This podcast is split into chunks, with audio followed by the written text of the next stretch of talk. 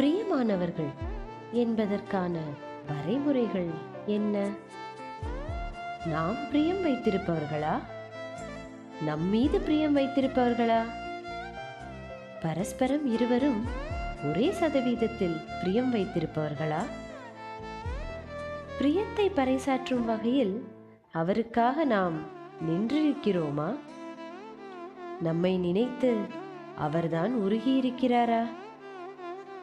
அவர் உங்களை உதாசீனம் செய்தாலும் அவர் மீதான உங்கள் பிரியம் குறையாமல் இருக்கிறதா? நீங்கள் அவரிடம் பேசாமல் இருந்தாலும் அவரின் பிரியம் உங்களைச் சுற்றியே வருகிறதா?